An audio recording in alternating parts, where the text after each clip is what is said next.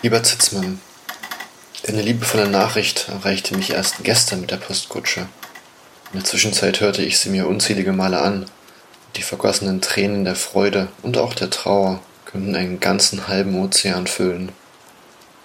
Ich bin bestürzt über die Entwicklungen in der Heimat und zugleich hochjauchzend erfreut, dass dein sonniges Gemüt von keiner Regenwolke getrübt werden kann. Während ich dir nun diese Zeilen übermittle, sitze ich in einer heruntergekommenen Telegrafenanstalt und diktiere die Nachricht einem kleinen, zum Glück des Moser-Alphabets mächtigen Jungen, dem ich für diesen Dienst drei Stück Silber und ein Stück Gold entbehren musste. Ich befinde mich zurzeit in der sonnigen Inselrepublik Frankreich, welche ich nach einem langen und beschwerlichen Weg mit unzähligen Sanifair-Stopps zu erreichen imstande war.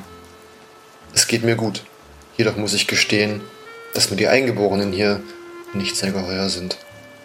Ständig wollen sie mir mit ihren teigähnlichen langen und krustigen Stangen auf den Leib rücken. Je länger ich also hier nun die Auszeit genieße, desto mehr merke ich, wie sehr ich dich vermisse und mir nichts sehnlicher wünsche, als zurück vor dir und deinem Ständer in unserem kleinen dunklen Kämmerlein zu sitzen. Die Worte dieser Nachricht sind begrenzt, weswegen ich mich nun leider verabschieden muss. Bis hoffentlich bald. Dein Mr. Gonzo. PS. Je